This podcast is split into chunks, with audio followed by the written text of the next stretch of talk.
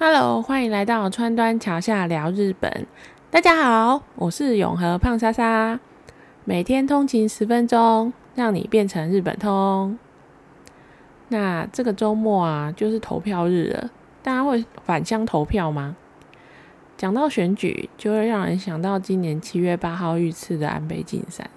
他也是因为参议院的选举，在奈良的街头助选的时候，就被人家开枪了。当时我就觉得，哇，日本的选举文化跟台湾真的差很多诶。因为安倍他就这样子拿一个箱子，然后站在马路上，在人群中就开讲了，所以枪手才可以这样子近距离的开枪啊。反观台湾的话，应该会架一个超大的舞台吧，然后候选人就会跟民众也至少是隔一个舞台的距离啊。虽然台湾即使有舞台啊，在舞那个舞台上造势活动。活动到一半的时候，都还是可以被人开枪了。我都不知道该说是选举充满了激情，还是政治充满了黑暗呢？而且啊，最近跟我老公出门的时候啊，我都会看到那个候选人灿烂的笑容印在大大的广告看板上，而且无所不在嘛，大家都很有感觉吧。然后有的看板还会做的超级无敌大，其实这在日本是不会发生的现象。因为日本的竞选海报啊都有规定的大小，通常都只能印四十二乘三十的 A 三的大小，然后你也不能随便乱贴哦，因为贴的位置也是固定有规定的。然后张贴的时间点，就是你可能只能选前的多久开始贴，这些都有规定。所以像台湾这样子候选人大连满天飞的情况是不会出现的。可是，其实如果你限制了大小啊，或者是限制了地点，这些都没有关系，因为内容它不会限制你嘛，所以内容你就可以天马行空。最耸动的大概就是二零一三年的时候，有个候选人叫后藤辉雄，哦，后藤辉树，不好意思，他只遮住了重点的部位，然后放了一个全裸的海报，诶，然后也有用那种涂鸦风格，用蜡笔。这样子涂鸦，然后不露脸的候选人的竞选海报。总之呢，只要是可以吸眼球的招数，通通都会用上。毕竟其他的限制已经太多了。好，那另外啊，日本的投票方式跟台湾也差很大。投票的时候啊，是要亲自写上可辨识为候选人的名字。注意哦，是写名字。它不是像台湾一样盖一个章，那也因为这样子的原因啊。可是日本人的名字都是汉字诶，可是竞选海报你就会常出现比较容易记得的平假名，因为汉字真的很难写，有的啦，有的字真的很难写。知道这件事情的时候，我也觉得哇，好惊讶哦。然后我再回去看海报们，哎，好，好像海报也都没有在特别写数字的诶。你就没有办法像台湾一样用力喊说一号动算动算，那大家有没有想过这样子会出现什么问题？你又只写名字，然后也没有号码，所以如果出现了同名同姓的候选人要怎么办啊？答案是不能怎么办啊？因为像在二零一七年的时候，在佐贺的一个唐津市，它就出现了两个青木茂，可能是蔡奇阿苗吧。这时候呢，候选人就只好各自告诉自己的支持者：“你在投票手写名字的时候啊，记得要标注是老的青木茂还是年轻的青木茂，或者你也可以标记说我要投的是现任的青木茂还是新人青木茂。有没有觉得有点麻烦？而且最后还是有八百多张都分不出来，到底是要给哪一个青木茂？诶，这才是重点吧。”所以他们最后就按照比例来分配，还好，最后这两个青木茂都当选了，不然可能就如果有人因为这样子落选的话，在台湾可能就会跑去凯道上面抗议抗议。然后投票的当天啊，因为你要写候选人的名字嘛，可能大家会以为应该就拿个圆珠笔写吧？No No No，居然是铅笔耶！为什么呢？说法有好几种。因为有人说铅笔比较便宜，可以节省经费，可有人解释是因为投票纸的原料含有塑胶，如果你用原子笔写，反而会有晕染了那个候选人名字的可能性。加上他们的那个投票纸啊，是来头不小的投票纸，不是像我们这样子，就是一般的印刷的纸。他们的投票纸叫做 UPO，这种 UPO 的投票纸呢，它是包含了很多设计的巧思的。它有几个特点，首先基本的防卫嘛，然后还要耐水、耐油、耐化学药品。这些以外呢，它的质地又轻又环保，还可以回收再利用。最重要的是，它就算经过刻意的折叠，可是因为它本身有特殊的材质，它可以自然的摊开，诶，这样子在节省了开票的时候的时间啊。所以我觉得日本人的这些设计有时候都会出现在一些很细微，但是又会让人家觉得哇，amazing 的地方。但是这几年啊，遇上疫情。可是该该办的选举还是要办嘛，各种防疫措施就让选举人人仰马翻，选举的承办的工作人员，因为如果照以前来讲的话，你要用铅笔写，可是大家可以想象一下那一支被大家轮流拿来写候选人的铅笔，上面沾了多少的病菌啊！所以呢，在群马县的太田市，他就为了要让大家直接把铅笔带回家。就出现了一个新闻，就是在选举前，选务人员要销一万支铅笔的工作。我觉得被分到这个工作的工读生，我不知道他心里的 OS 是什么。这也太辛苦了吧？那日本呢，在二零一六年的时候，他就修正了投票的年龄，他从二十八呃二十岁降为十八岁。其实日本长期以来的投票率都不算很高。那大家不关心政治的原因可能有很多啦，我觉得是不是老太老屁股太多了？但其实投票年龄的下修啊，也可以说是间接会影响国家政策未来制定的方向。因为如果年轻人都不投票，当然就没有办法推动属于年轻人族群有利的政策。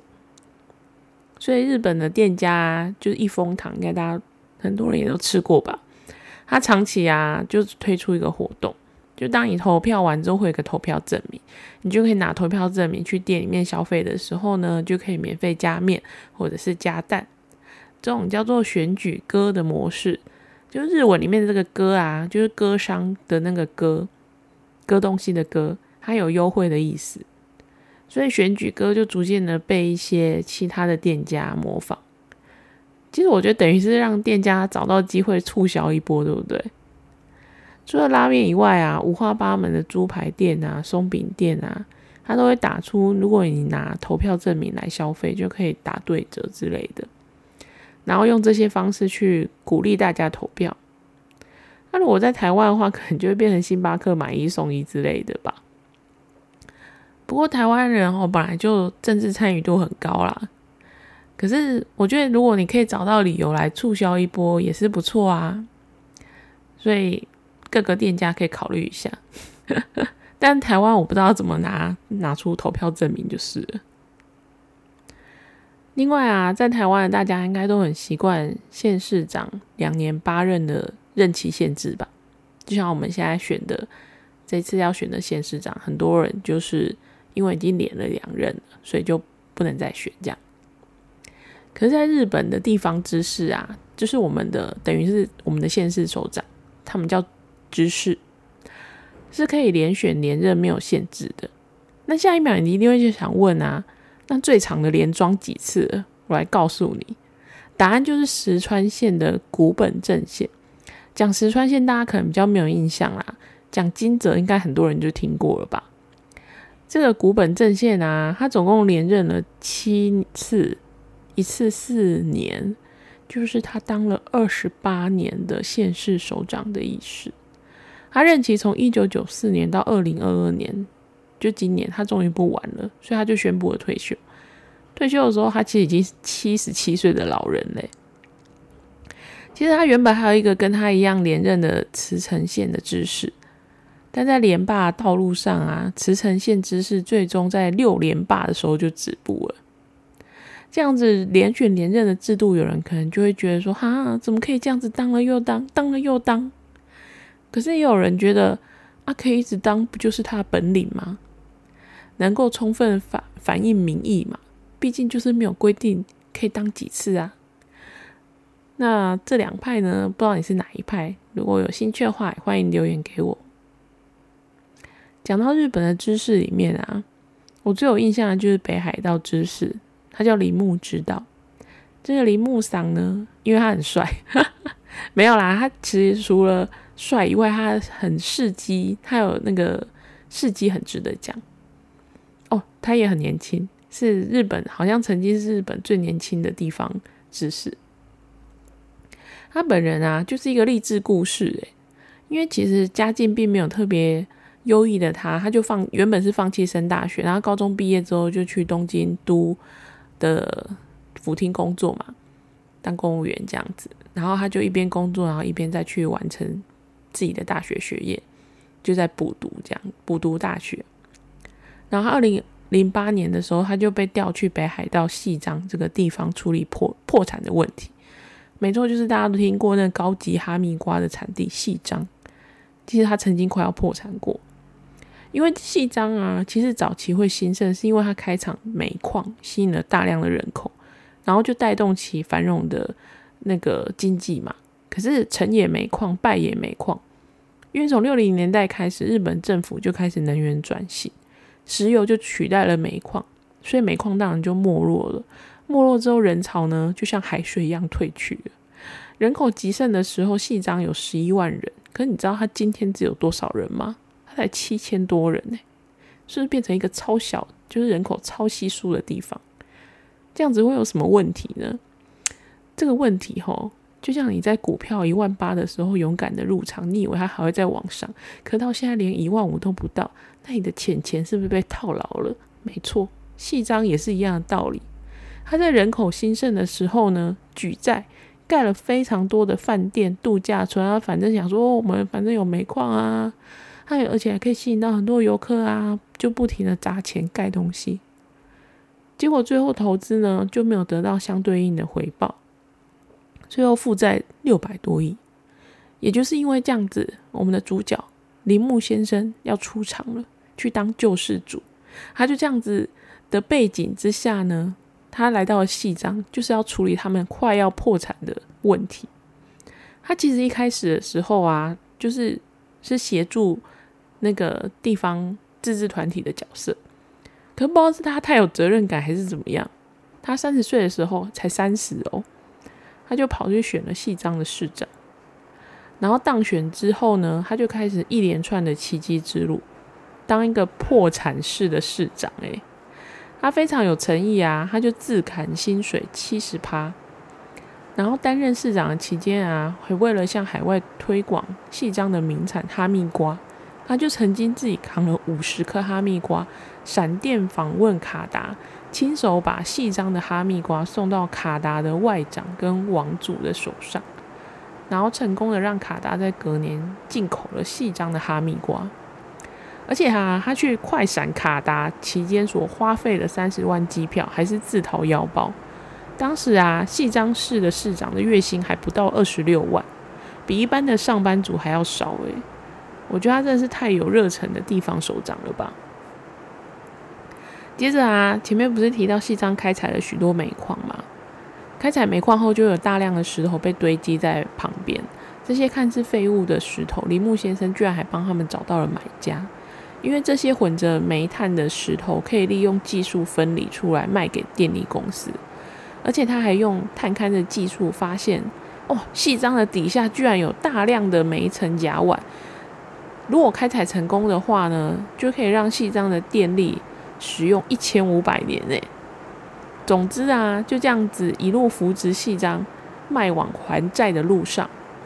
后来啊，铃木先生就因为这样子，又跑去选了北海道的知识，到现在还是日本最年轻的知识。那也因为他很年轻，在政策决策上啊，就是非常的明快，不拖泥带水。最有名的就是这一次疫情的期间。不知道大家还记不记得，日本的疫情一开始的时候啊，是从北海道烧起来的。那时候才二零二零年的二月底而已，疫情才刚开始蔓延。然后我们的铃木知事他就立刻宣布北海道中小学停课，然后过两天还立刻宣布北海道进入紧急的状态宣言，请大家没有必要不要外出。在当时是的日本是完全没有一个县市这样子做的，他就是开了一个先例，所以还被许多人质疑说：“哎，你有必要这样子反应过度吗？疫情真的有这么严重吗？”巴拉巴拉巴拉，他当时就直接很有尬词的说：“责任我来扛。”这句话很多政治人物好像都会用吼。事实证明啊，他因为防堵的很早，就是也带来了不错效果。如果是其他县市的知识啊，可能还在开会中吧，我想。所以如果他做的很好的话，持续的受到北海道的道民的喜爱，我们就可以期待他打败石川县知事的七连霸记录喽。那今天的选举趣闻就介绍到这边。如果大家喜欢我的频道的话，记得订阅加分享给你的朋友，也欢迎大家留言跟我抬杠哎。我们下回见喽，拜拜。